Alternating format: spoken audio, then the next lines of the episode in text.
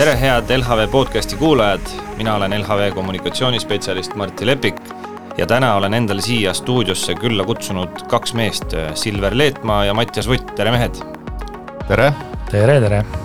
enne kui te saate iseendast ja oma tegemistest natuke pikemalt rääkida, siis olgu öeldud, et kuueteistkümnendal augustil algavad Tallinna Lauluväljakul diskgolfi Euroopa meistrivõistlused, mis kestavad mitu head päeva ja mille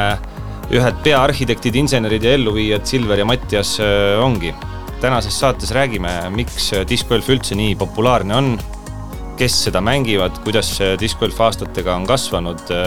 ning loomulikult teeme juttu ka Euroopa meistrivõistlustest. aga alustuseks võib-olla, millega te täna tegelete, lisaks sellele muidugi, et te viimased päevad, nädalad, kuud diskgolfi EM-i organiseerite ja korraldate, mis teie põhitegemised üleüldse on? Mina tegelen peamiselt siis erinevate nii-öelda ürituste korraldamisega, et eelmine nädalavahetus sai just korraldatud siis Setomaal Ostrova festivali, see on siis nii-öelda perekeskne festival. samuti on siis discgolfiga tegu, et, et toome kettaid maale. Juba viimased kaheksa aastat, kõiki suuremaid brände müüme neid Sportlandides, Rademarides e, e-poes, meil on kaks müügipunkti Tallinnas nii-öelda ja lisaks on siis erinevad nii-öelda startup ettevõtted, kus ma siis nii-öelda peamiselt turundusega tegelen, et äh, turundus on minu taust viimased äh, circa kakskümmend aastat nii-öelda olnud ja, ja sellega ma siis nii-öelda tegelen. olen üks siis nii-öelda Chilli Voucher portaali asutajatest, et, et ka seal olen endiselt nii-öelda tegev, et äh, projekte on mitmeid. Mattias no sellest turundusjutu pealt on hea üle minna teise turundusinimese peale, et ka umbes kakskümmend aastat turunduses toimetanud. täna igapäevaselt toimetan ühes startup ettevõttes nimega Salu, mis pakub siis äh, ekspatidele perearsti alternatiivi. just äh, eile avasime Soomes ennast lisaks, lisaks Eestile ja ja siis viimased kuud ongi kõvasti läinud äh, aega ja jõudu discgolfi EM-i peale. mingisuguseid väiksemaid hobiprojekte on veel, aga need võib-olla ei ei, ei ole siin kontekstis nii olulised. kuna täna discgolfi peale jääksimegi oma jutuajamises, äh, siis võib-olla tuhniks natuke teie mälupildis äh, ja tuletaks äh, meelde, saaks teada, kust, millal ja kuidas teil esimene kokkupuude üldse discgolfiga oli, Silver alustuseks? no ma arvan, et kuskil circa üheksa aastat tagasi, et äh, oli laupäevane päev, ma tean, et sadas kergelt vihma, sügis äh,, Äh, kaks sõpra siis nii-öelda kutsusid äh, vanale Nõmme rajale, mida siis enam ei ole, et, et äh, lähme lobime siis mingisuguseid kettaid kuskil metsas. alguses ma ei olnud väga vaimustunud, ma mõtlesin, et, et noh, mis see nüüd siis täpselt on, aga ühe esimese nii-öelda ringi jooksul tuli ikka paar viset välja ja siis see siis nii-öelda alguse sai, otsisin sõprusringkonnast üles siis nii-öelda inimesed, kes on varem sellega siis nii-öelda tegelenud, antud hetkel oli selleks siis Kristjan Jägel. Äh,, pakkusin talle välja, et äh, saame kokku õpetad meid natukene ja siis me ostame kõik su nii-öelda kasutatud kettad ära ja sealt see siis nii-öelda alguse sai. et ühesõnaga, kohe hakkas meeldima ikkagi?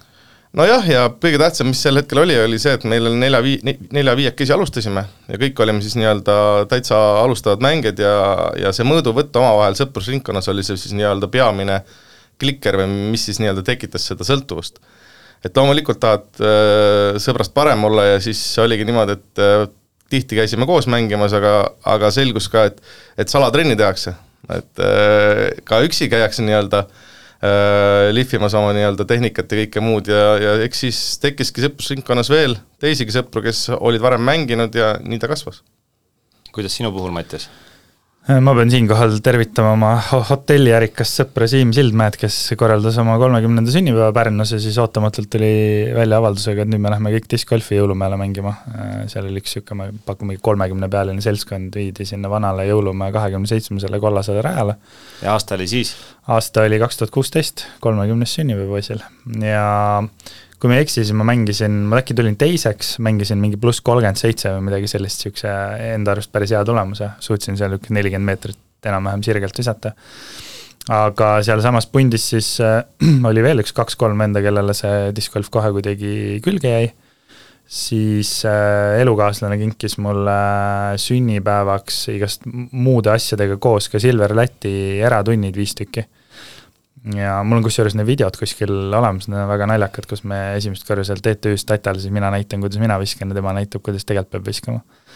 ja, ja kuidagi sealt äh, üsna kiiresti tekkis niisugune mõnus, äh, mõnus sõltuvus. äh, hakkasin mängima ja ma ei mäleta, äkki kas aasta või kaks hiljem sai juba harrastajate meistrikatel seal hõbe võetud ja, ja tollal Silveri poolt juhitud Play Trilogy tiimi saadud ja ja jah, niisugune ta on umbes olnud.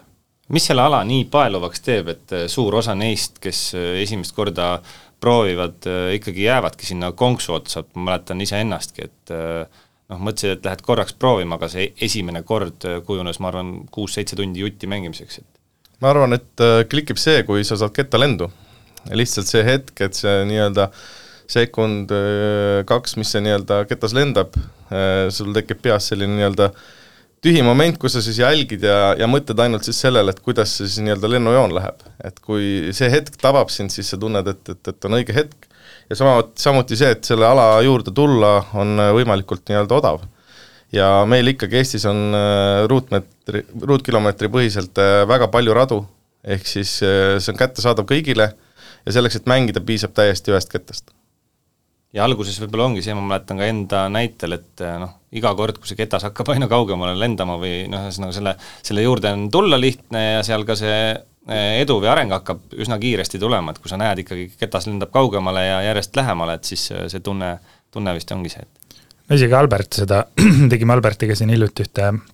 discgolfi koolituse videot kooli, koolimaja platvormil ja siis Albert ütles ka seda, et kõige suurem nagu hukk tema jaoks ongi see, kui ta saab visata ketta niimoodi,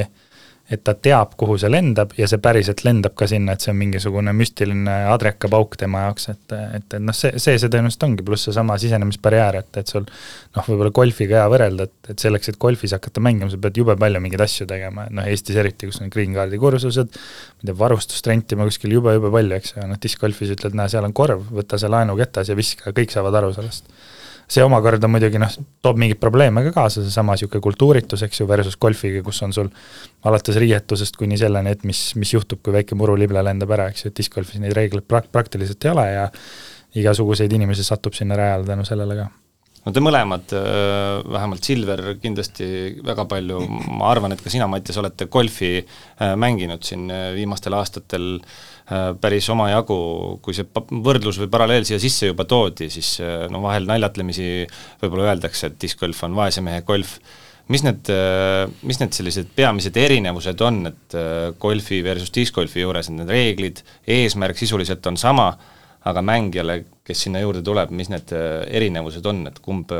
kumb võiks olla selline mõnusam? no ma arvan, et äh, iga inimene võib mõlemat mängida, et äh, öelda, et golf on nüüd võimalikult või hästi kallis spordiala, noh, ma sellega pigem ei nõustu, aga just ma arvan, et nad täiendavad teineteist selles valguses, et et need on sarnase nii-öelda ülesehitusega mängud, reeglistik on suuresti sama ja, ja lihtsalt discgolfi võib mängida Eestis siis äh, circa kahesajal pluss rajal, ehk siis igal pool, golfiga on natukene keerulisem, et et neid nii-öelda golfiradasid on Eestis oluliselt vähem. ja ma arvan, et, et see mäng paelub ühtemoodi, sest äh, kokkuvõttes ikkagi äh, loeb resultaat, see, kuidas sa siis nii-öelda kor-, viimase korvi lõpetad ja mis tulemusega sa seda siis nii-öelda teed, et ma arvan, et, et mõlemad sobivad äh, põhimõtteliselt kõigile, et igas vanusegrupis, äh, nii noortest kuni vanadeni välja. no Disc Golf on teinud ikkagi meeletu arengu läbi siin viimase, ütleme, äh, nüüd võib öelda üks kümne aasta jooksul, et tuua mingisugune selline võrdlus sisse, siis kui palju võis olla Eestis disc golfi harrastajaid, kui te alustasite ja kui palju neid on täna? No ma tänaseid numbreid selles mõttes enam-vähem tean, et, et me teame, et Metrixis, mis on siis keskkond, kuhu disc golfi skoore märgitakse, eestlaste enda oma, seal on kakskümmend seitse tuhat registreeritud kasutajat, pluss siis tõenäoliselt on mingi hulk inimesi, kes kes käib mängimas niimoodi, et ei märgi sinna või et ei oma seal kasutajat, eks ju, et noh, sellel ajal, kui mina alustasin kaks tuhat kuusteist,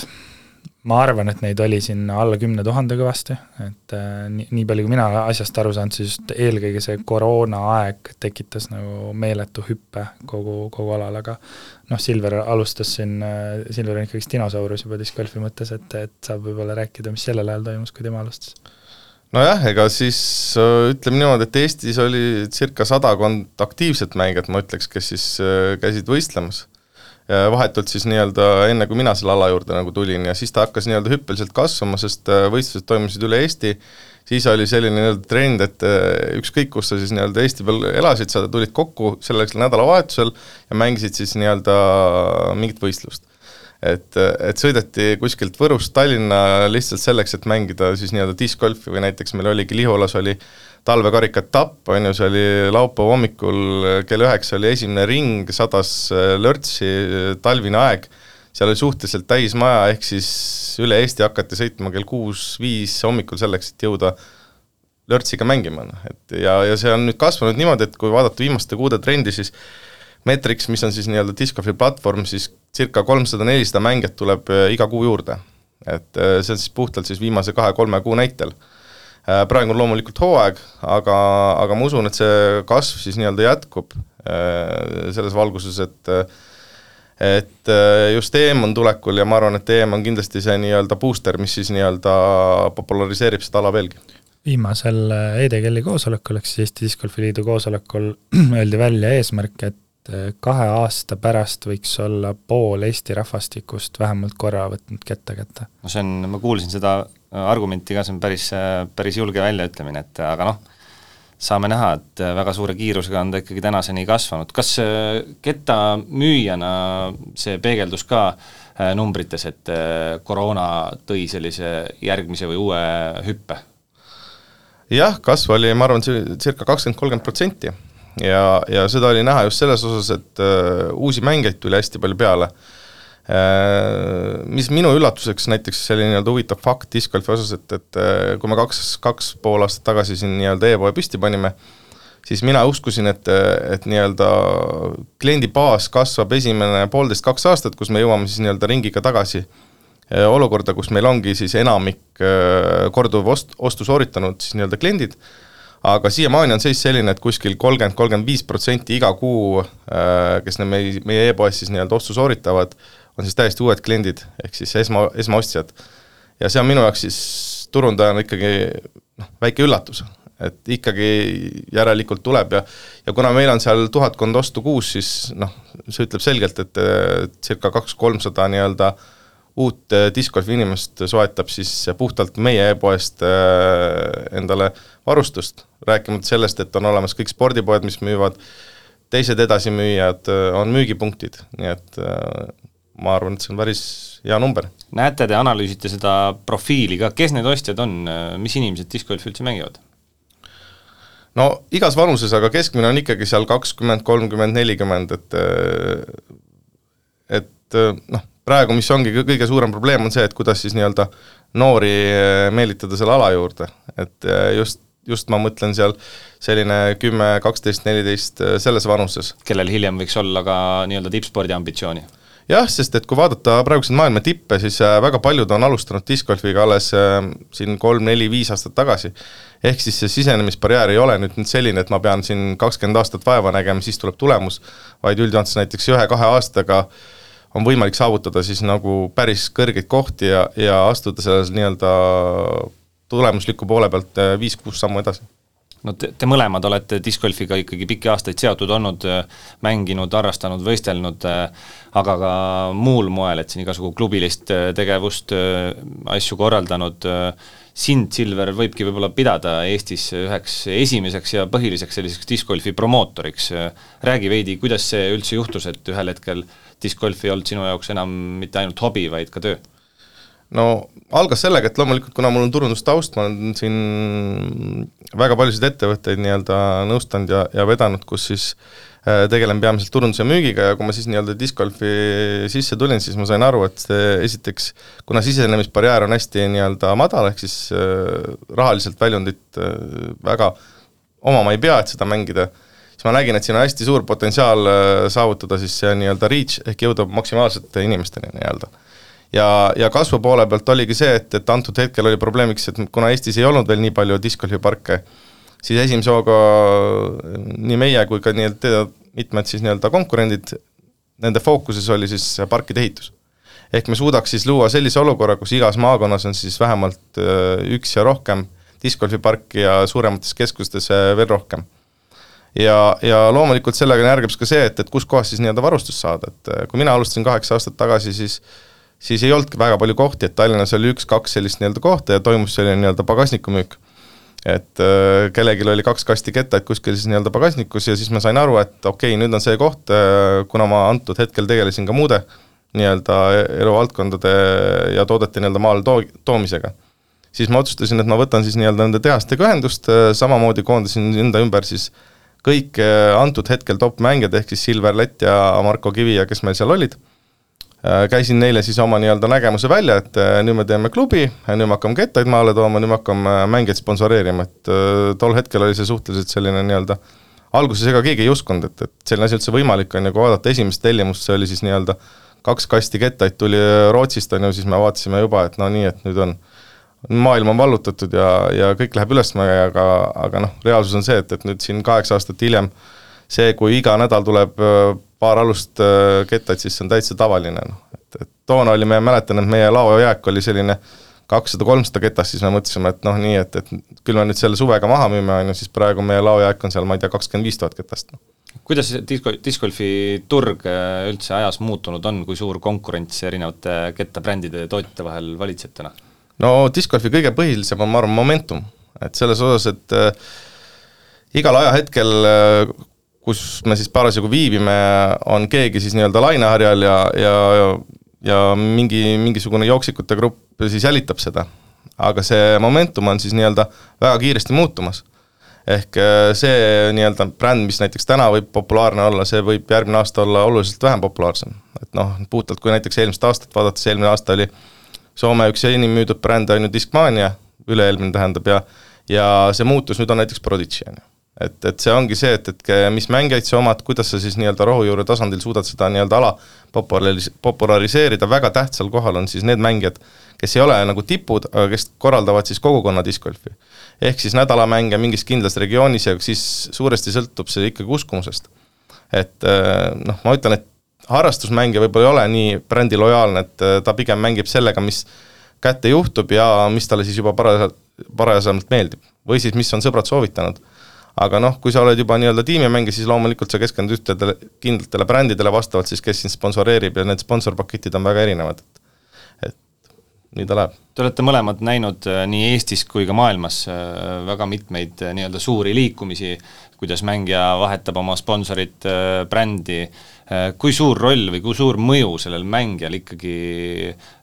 tarbija käitumisele on, et noh, siin eelmiste aastate näitel Simon Lisott, maailma üks äh, suur nimi, Paul Macbeth ja nii edasi, et äh, kas see kõik kohe väljendub ka müügis? ma arvan, müügi poolt peab Silver kommenteerima, aga noh, siin ise ka Rajal mängijatega rääkinud, siis noh, Innova on hea näide, kes mingi hetk oli nagu täielik tipp ja kõige põhilisem nimi üldse, eks ju, et mis kettaid osteti, siis täna, kui sa Calvin Heimbergi kõrvale jätad, siis ei oska põhimõtteliselt keegi enam öelda, mis, mis kettad neil on, kes nendega mängib, et, et pigem need jah, niisugused household name'id on juba mingisugused teised brändid, et ma ei tea, Silver äkki müügi poole pealt? jah, kindlasti, et äh, noh, mm, ütle, ütleme niimoodi, et tiimimängijad ikkagi äh, seavad suunda ja nüüd ongi küsimus selles, et et äh, milline see nii-öelda tippmängija siis on, et, et discgolfis loeb hästi palju see nii-öelda X-faktor mängija osas, et et kui ta on selline nii-öelda hea karismaga inimene, kes siis nii-öelda suudab enda ümber tekitada kogukonda, nagu selleks on näiteks, ongi Lisott, Macbeth, äh, Wysocki, meil Eestis siin näiteks Kristin Albert äh, kohalik, kohalikul turul väga nii-öelda hinnas olnud, olnud ja on Silver Latt näiteks, on ju, siis neid jälgitakse, see mõjutab müüki, aga nüüd sõltub ka väga palju sellest, kuidas see mängija suudab strateegiliselt siis nii-öelda brändiga ennast siduda ja mis siis kettaid ta nii-öelda välja laseb enda nime alt ehk siis ikkagi see ketas ise peab olema selline suhteliselt laia tarbe ketas, ehk ta peab olema mõeldud nii alustavale mängijale, harrastajale kui edasijõudnud mängijale. siis müüginumbrid on kindlasti suured, aga eks see on selline nii-öelda ristturundus, et, et igatpidi nii edasimüüjad, maaletoojad, tehased, mängija ise peab seda võimalikult palju siis nii-öelda reklaamima ja nüüd ongi küsimus, kuidas nad leiavad selle aja oma siis nii-öelda võistluskalendris ehk selle kõige muuga tegeleda. noh, ja kuna discgolf on ikkagi suhteliselt uus ala selles osas, et et kõik need suured lepingud äh, on tulnud siin viimase kolme-nelja aastaga, siis äh, ma arvan, et ka mängijate poole peal on väga suur samm veel edasi teha, just selles osas, et kuidas seda nii-öelda management'i teha, et mismoodi sa siis omad nii-öelda mänedžeri, kes siis sinu eest kõike planeerib, on ju, samamoodi ka turundust teeb, et tänapäeval ütleme niimoodi, et äh, paljud tippmängijad, kui nad saavutavad mingi lepingu, siis neil tekib selline nii-öelda paigalseis, kus nad siis jälgivad ainult oma nii-öelda Instagrami follower'i numbrit, on ju, ja siis arvavad, et kui ma siin teen ühe elustiili postituse kord nädalas ja paar sellist nii-öelda story't, et siis see on juba okei okay,, aga tegelikult noh, see ei peegeldu müügis otseselt. ehk siis noh, ma arvan, et see ongi tippmängijate puhul praegu kõige nagu suurem probleem, et need mängijad, kes on sellega aja, ajas nii-öelda vaeva näinud, nendel juba mingisugune nii-öelda influence on, aga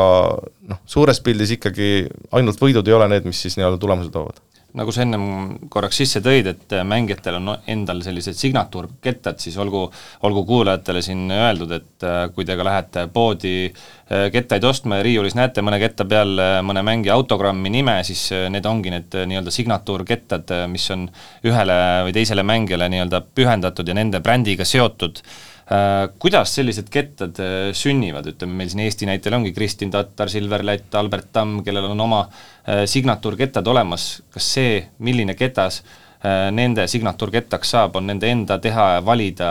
või kuidas need sünnivad? no üldjoontes on niimoodi, et on siis nii-öelda, kõigepealt rääkides lepingutest siis natukene, et, et on kahte tüüpi lepinguid on siis palgalised mängijad, äh, kellel siis nii-öelda suurem osa nii-öelda õigusi, nime kui brändi esitlust omavad siis tehased ja teised on siis äh, boonussüsteemiga üles ehitatud siis nii-öelda tippmängijad, kes siis äh, saavad neid kettaid siis nii-öelda endale X arv kogus tasuta. on see siis näiteks kolmsada, nelisada, viissada, kuussada, mis iganes siis ketast. vahe ongi selles, et, et kui sa oled palgaline mängija, siis tehas on see, nii-öelda instants või kes siis nii-öelda ise müüb, turundab ja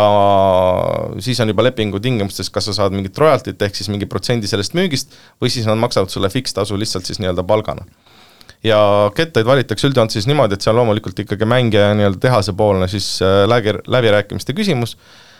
äh, peamine siis nii-öelda argument on see, et see mängija peaks ise ka mängima nende ketastega võimalikult palju, see, et näidata, et see ketas ongi siis nii-öelda kasutuses ja, ja ta lendabki lihtsalt siis igatpidi on see asi usutavam. Ja, ja siis üldjoontes toodetaksegi nii-öelda esimene run kettaid, tavaliselt on see selline kolmsada, viissada ketast,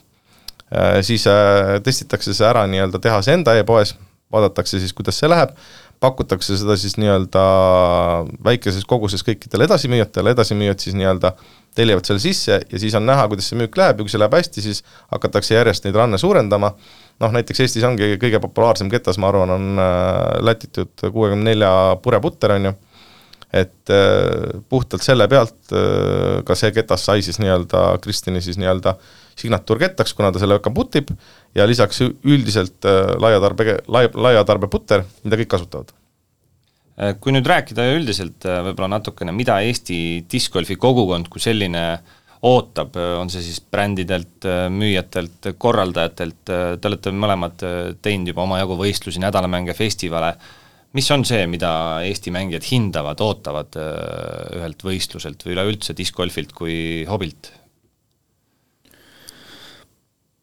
väga hea küsimus, et äh, eks ma arvan, neid on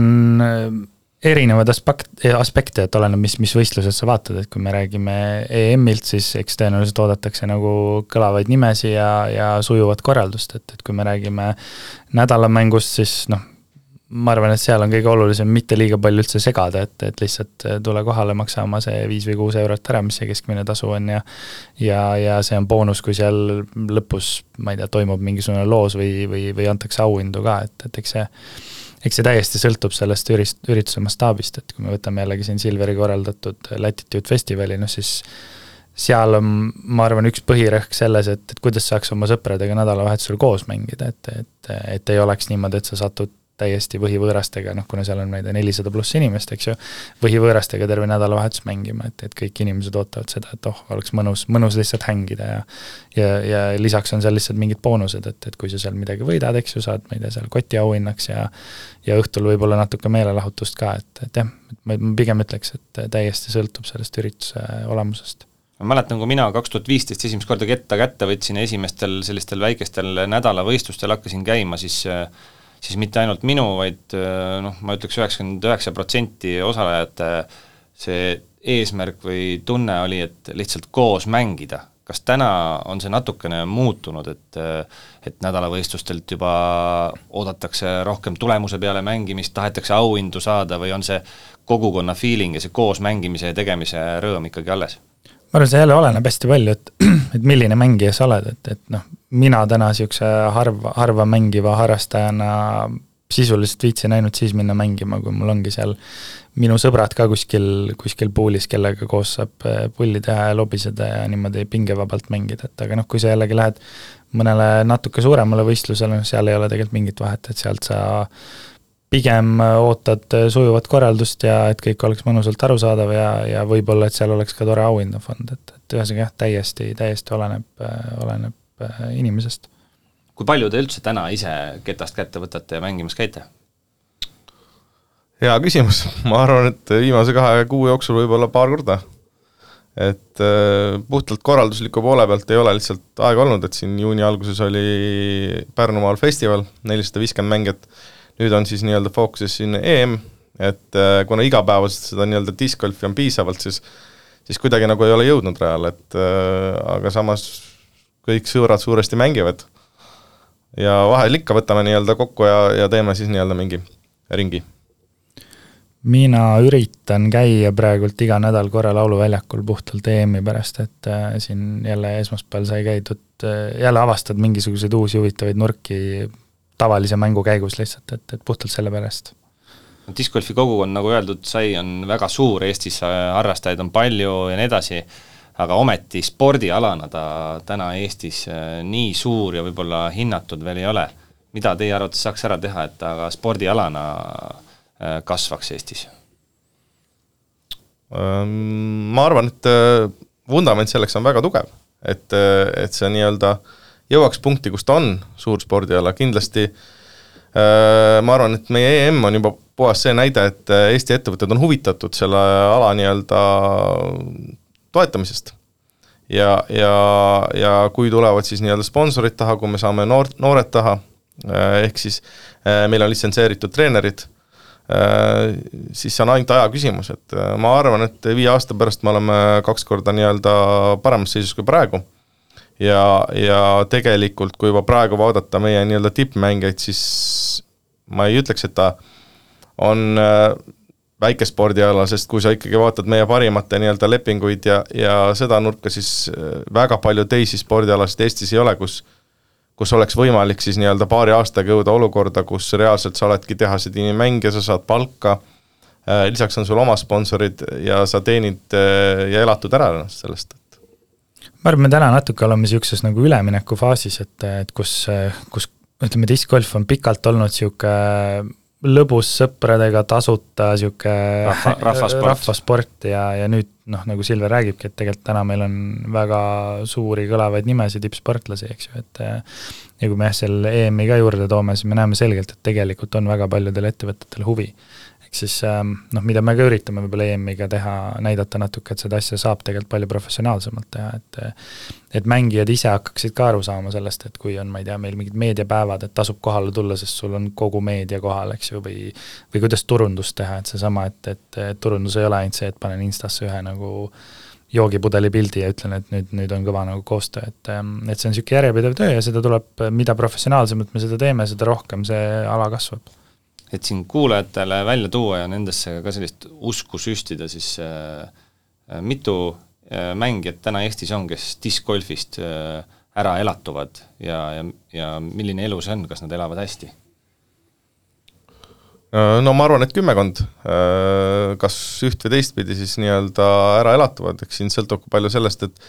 et lisaks profimängijatele on ka meil siin erinevaid nii-öelda treeneri taustaga inimesi, kes siis omavad erinevaid treeninggruppe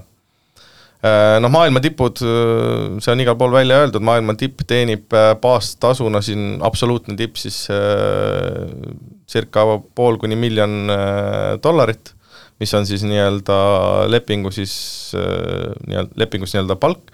sinna juurde tulevad hästi paljud siis nii-öelda lisahüved tulemuste baasil ja, ja, ja kõik muu, pluss siis mingid royaltid erinevate nii-öelda enda signatuurketaste müügi pealt ja teine osa on siis äh, tulemused, ehk siis kui sa võidad või saavutad hea, hea koha, siis äh, vastavalt äh, turniirile või võistlusele siis makstakse sulle lisaks, et noh, kui sa võidadki siin mingi suurema USA võistluse ära, siis circa kümme tuhat eurot sinnakanti on see nii-öelda auhinnaraha. täna just äh, sattusin sotsmeedias nägema mingit tabelit selle aasta võitudest äh,, maailma number üks nii meestes kui ka naistes on Kristin Tatar ja auhinnaraha oli äkki kuuskümmend kolm tuhat dollarit selle aasta. see oli siis selle aasta teenistuse Selle pealt, mis on võistlustelt saadud, jah? võistluste võidud puhtalt, jah. aga noh, võib öelda, et see võistlustes saadud teenistus on väga nii-öelda marginaalne osa siis äh, kogu siis nii-öelda tulust. ja noh, tippmängijad äh, just näiteks äh, MPO ehk siis meeste, meeste arvestuses, kus konkurents on siis võrreldes naistega oluliselt tihedam, siis seal ikkagi need lepingud on suuremad, aga, aga vaadates Kristin lepingut ja siin näiteks äh, Paige Pierce'i oma, kes on siis äh, USA äh, naistippmänge, siis äh, vaikselt need hakkavad jõudma sinna tasemele, et need on äh, mitte küll võrdväärsed, aga samas nii-öelda sektoris. ja auhinnarahad juba võistlustel üldjoontes ongi niimoodi, et äh, on palju võistlusi, kus need on siis nii meeste kui naistel samas no kui rääkida ikkagi põhja, põhisündmusest, mis meid siin ees ootab, kui ma ei eksi, siis täna täpselt kolm nädalat on jäänud äh, salvestuspäevast äh, discgolfi Euroopa meistrivõistluste avapäevani, siis äh, küsiks, mis tunne on, kas rohkem on ärevust või elevust? tunne on hea ja tuju on mega, oli vist see Smilersi laul, et äh, ärevust enam nii palju ei ole, ma arvan, et äh, kõige suuremad detailid on läbi arutatud ja plaan, plaan on üsna, üsna hea ja, ja loodetavasti peab, peab vett ka. et, et pigem on jah, niisugune ootusärevus, et eks, eks nüüd ongi niisugune kõige tihedam äh, ettevalmistusperiood, äh, mis siis meie jaoks kulmineerub kolmeteistkümnenda augustiga, kus me peame circa ühe ööpäevaga kogu selle raja püsti saama, samal ajal kui Live Nation võtab maha The Weekend'i kontserdi kogu ala, et see saab niisugune päris meeldejääv päev olema tõenäoliselt, kus kuskil kuuskümmend inimest korraga toimetab, et, et EM-rada kõikide oma tulede-viledega püsti panna. rääkige see lugu korraks ära, selle lauluväljaku ala kasutamise osas, seal äh, veidi oli arusaamatusi või, või nii-öelda muutusi plaanides, et äh, algselt te pidite kogu ala enda käsutusse veidi varem saama, mis siis juhtus? Noh, see lugu ongi selline, et, et kõige, kõige algne kokkulepe oli selline, et me saame kaheteistkümnendal augustil ala kätte, saame kaksteist august raja valmis ehitada, kolmteist, neliteist, viisteist august pidid olema treeningpäevad ja kuusteist august siis hakkama EM peale. aga siis kuidagi läks niimoodi, et Live Nationil oli võimalik saada The Weekend'i kontsert Eestisse, kus on siis viiskümmend viis tuhat pealtvaatajat äkki ja siis äh, nii, nii, nii-öelda kolmepoolsete läbirääkimiste tulemusena jõuti selleni, et nad saavad seda teha, meie saime kinnituse Euroopa Discgolfi Föderatsioonilt, et me saame ühe, ühe treeningpäeva vähem teha. Ja, ja noh, sihuke, niisugune see seis on, et noh, me üritame üksteist aidata, üksteisele appi tulla, et noh, seal ma ei tea, Live Nation abistab meid piirdeaedadega ja, ja meil on siin see reede alles, tuleb, tuleb näiteks üks põhjalik kõne, kus me käime kõik detailid läbi, et kust, ma ei tea, rekkad sõidavad ja samal ajal, kui nemad võtavad lava maha, siis kus me saame midagi teha ja nii edasi ja nii edasi, et, et proovime, proovime hakkama saada sõbralikult. paberil tänaseks äh, kõik on valmis ja peabki valmis olema, aga nüüd see augustikuu saabki olema selline, kus äh, tuleb ka füüsiliselt hakata nii-öelda tööd tegema ja läheb päriselt jooksmiseks? jah, nii on, et äh,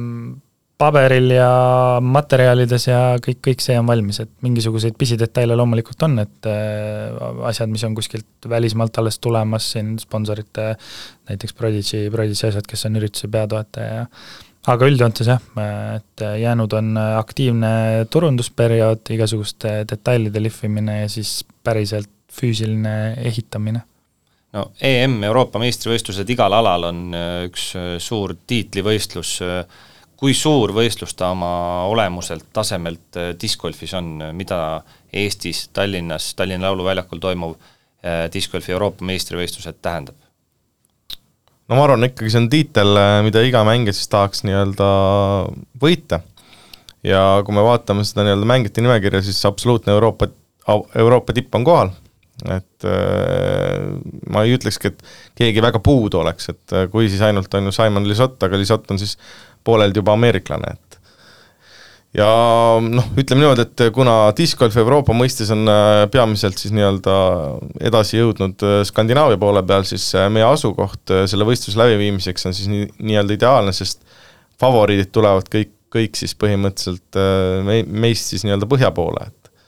ja ma arvan, see on ikkagi selline nii-öelda võistlus, mida iga mängija tõesti tahaks nagu võita ja, ja neli päeva Tallinna Lauluväljak, noh, minu soov ongi see, et, et või nii-öelda unistus, et kolm asja, et esiteks ilm peaks, sest augusti keskpäeval väga raske öelda, mis see nii-öelda ilm, ilm toob, teine, et kõik discgolferid leiaksid tee Lauluväljakule ja tuleksid toetama ja kolmandaks siis see, et äh, meie Eesti koondis on päris tugev, äh, et neil läheks võimalikult hästi. ja, ja noh, siin ma arvangi, et kui me räägime kas või Eesti mängijatest, siis siis kõigil on midagi tõestada. Et, et see ei ole ainult Kristin Tatar, vaid meil on seal Albert Tamm, Silver Lätt, äh, Mauri Villmann, Janar Ruudna, naistes Kaidi Alsalu, noh, neid mängijaid on, kes võiks ja väga hea tulemuse teha. Ja, ja noh, discgolfi fenomen ongi see, et, et jah, meil on favoriidid, meil on mustad hobused, aga see kõik oleneb, jah, see, see oleneb kõik päevast, et kui ongi näiteks, ma ei tea, Mauri Vilmani nädal, on ju, tal tulebki kõik välja, siis meie koondisel põhimõtteliselt kõik mängijad on suutelised väga korralikku miinust mängima sel ajal. ja kui nad suudavad selle miinuse neli päeva siis nii-öelda kokku panna ja lõpuks pjedestaalile tulla või isegi võita, ma arvan, mis oleks magusam, kui seda teha on ju kodupubliku ees Sepp, Seppo Paju siin, kes on ka meil rajadisainer ja ta on, ähm, see on alati keeruline öelda, et mitmekordne Euroopa meister ta on, ta ise seletab seda ka hästi segaselt, et ta on kaks korda tulnud paarismängus Euroopa meistriks, ühe korra juuniorites ühe korra vist MPO divisjonis. Äh,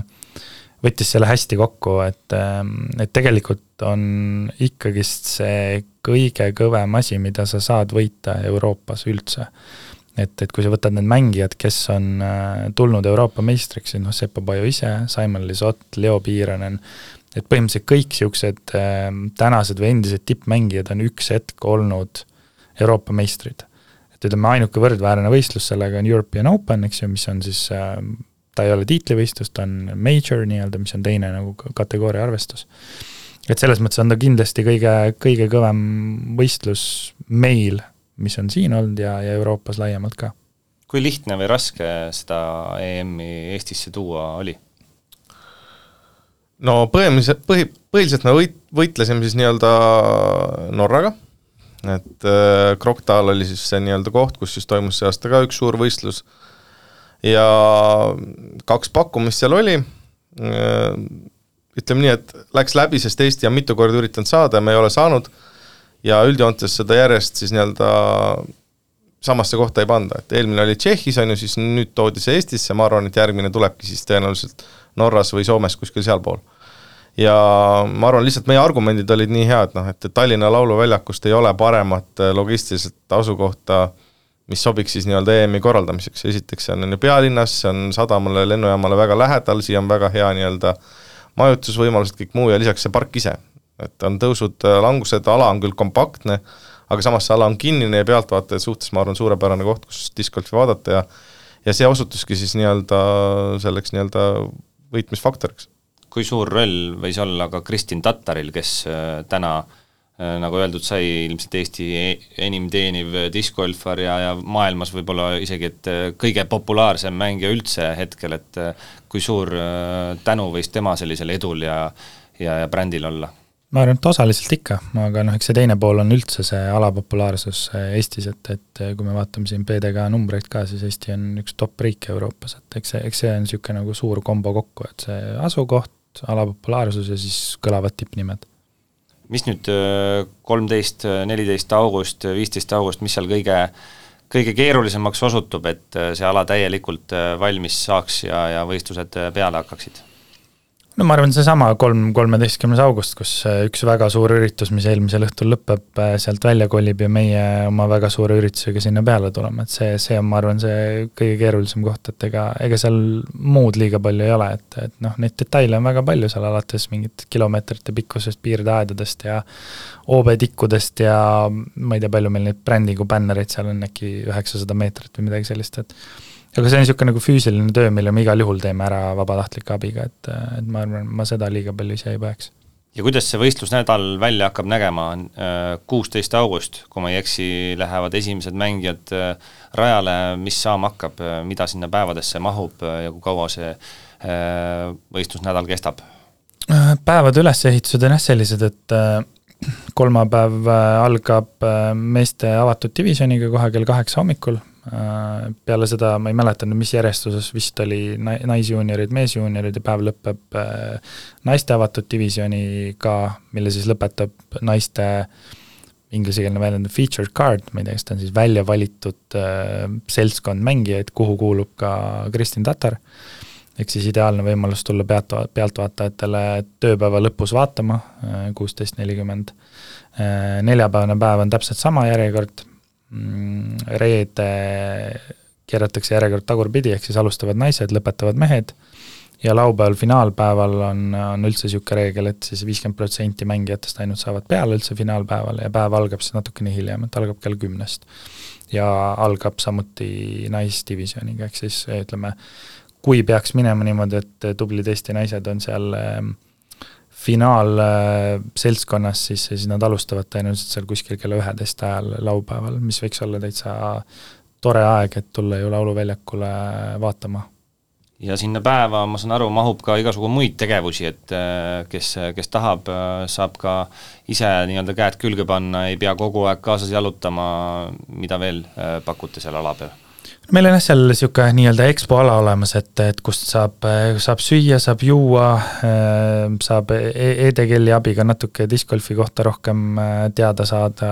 erinevad sponsorid kindlasti korraldavad erinevaid võistlusi, saab äh, live-ekraanilt kogu ülekannet vaadata, ülekannet tegelikult kalt-, kantakse veel üle ka äh, Inspires, Delfis ja, ja lisaks ka discgolf stream'is inglise keeles et selles mõttes äh, ei pea tingimata jalutama kaasa mängijatega, saab, saab kohapeal mõnusalt aega veeta. inimestel, kellel nüüd kuulates on tekkinud huvi discgolfi vastu, on tekkinud tahtmine tulla lauluväljakule, kust peaks peale hakkama, kust äh, saab pileteid, äh, kas ja miks peaks kohale tulema, Silver? Piletid saab Piletikeskusest, selle nii-öelda, või noh, nii-öelda juulikuu lõpuni äh, on meil siis nii-öelda soodushinnaga piletid, siis see piletihind küll natuke tõuseb, aga mis, mis ise ütlen, et, kuna võistlus on neli päeva, siis soovitan ikkagi osta siis nii-öelda võistluspass, ehk siis äh, mitte ainult äh, finaalpäeval tulla, aga vaid tullagi juba seal kolmapäev, neljapäev, reede vaatama seda võistlust ja jälgida just siis mitmeid erinevaid Eesti mängijaid, selle pilguga, et äh, väga paljud neist ei mängi Eestis väga tihti. et noh, näiteks ma arvan, et päris suur nauding on jälgida näiteks Albert Tamme, Albert Tamme mängu, sest ta ei, ta tuuritab USA-s, Eestis väga palju ei mängi, et, et jah, pileteid saab Piletikeskuses, tasub tulla ja vaadata siis nii-öelda see mäng päriselt üle, samuti siis äh, kindlasti Soome mängijad on väga huvitavad, huvitava profiiliga ja, ja noh, nii ta on polegi rohkem midagi lisada selles osas. nii pealtvaatajatele kui ka diskoülfaritele väike selline soojendus saab olema järgmisel nädalal Eesti meistrivõistlused Jõulumäel. lõpetuseks, kes tuleb Eesti meistriks meeste avatud divisjonis, kes naiste avatud divisjonis? ma ei tea täpselt, kes äh, võistlevad, viimane info on, et Albert Tamm on isiklikult kohal ja võistleb vist meeste divisjonis ja minu teada Kristin naistes ei võistle, ehk siis äh,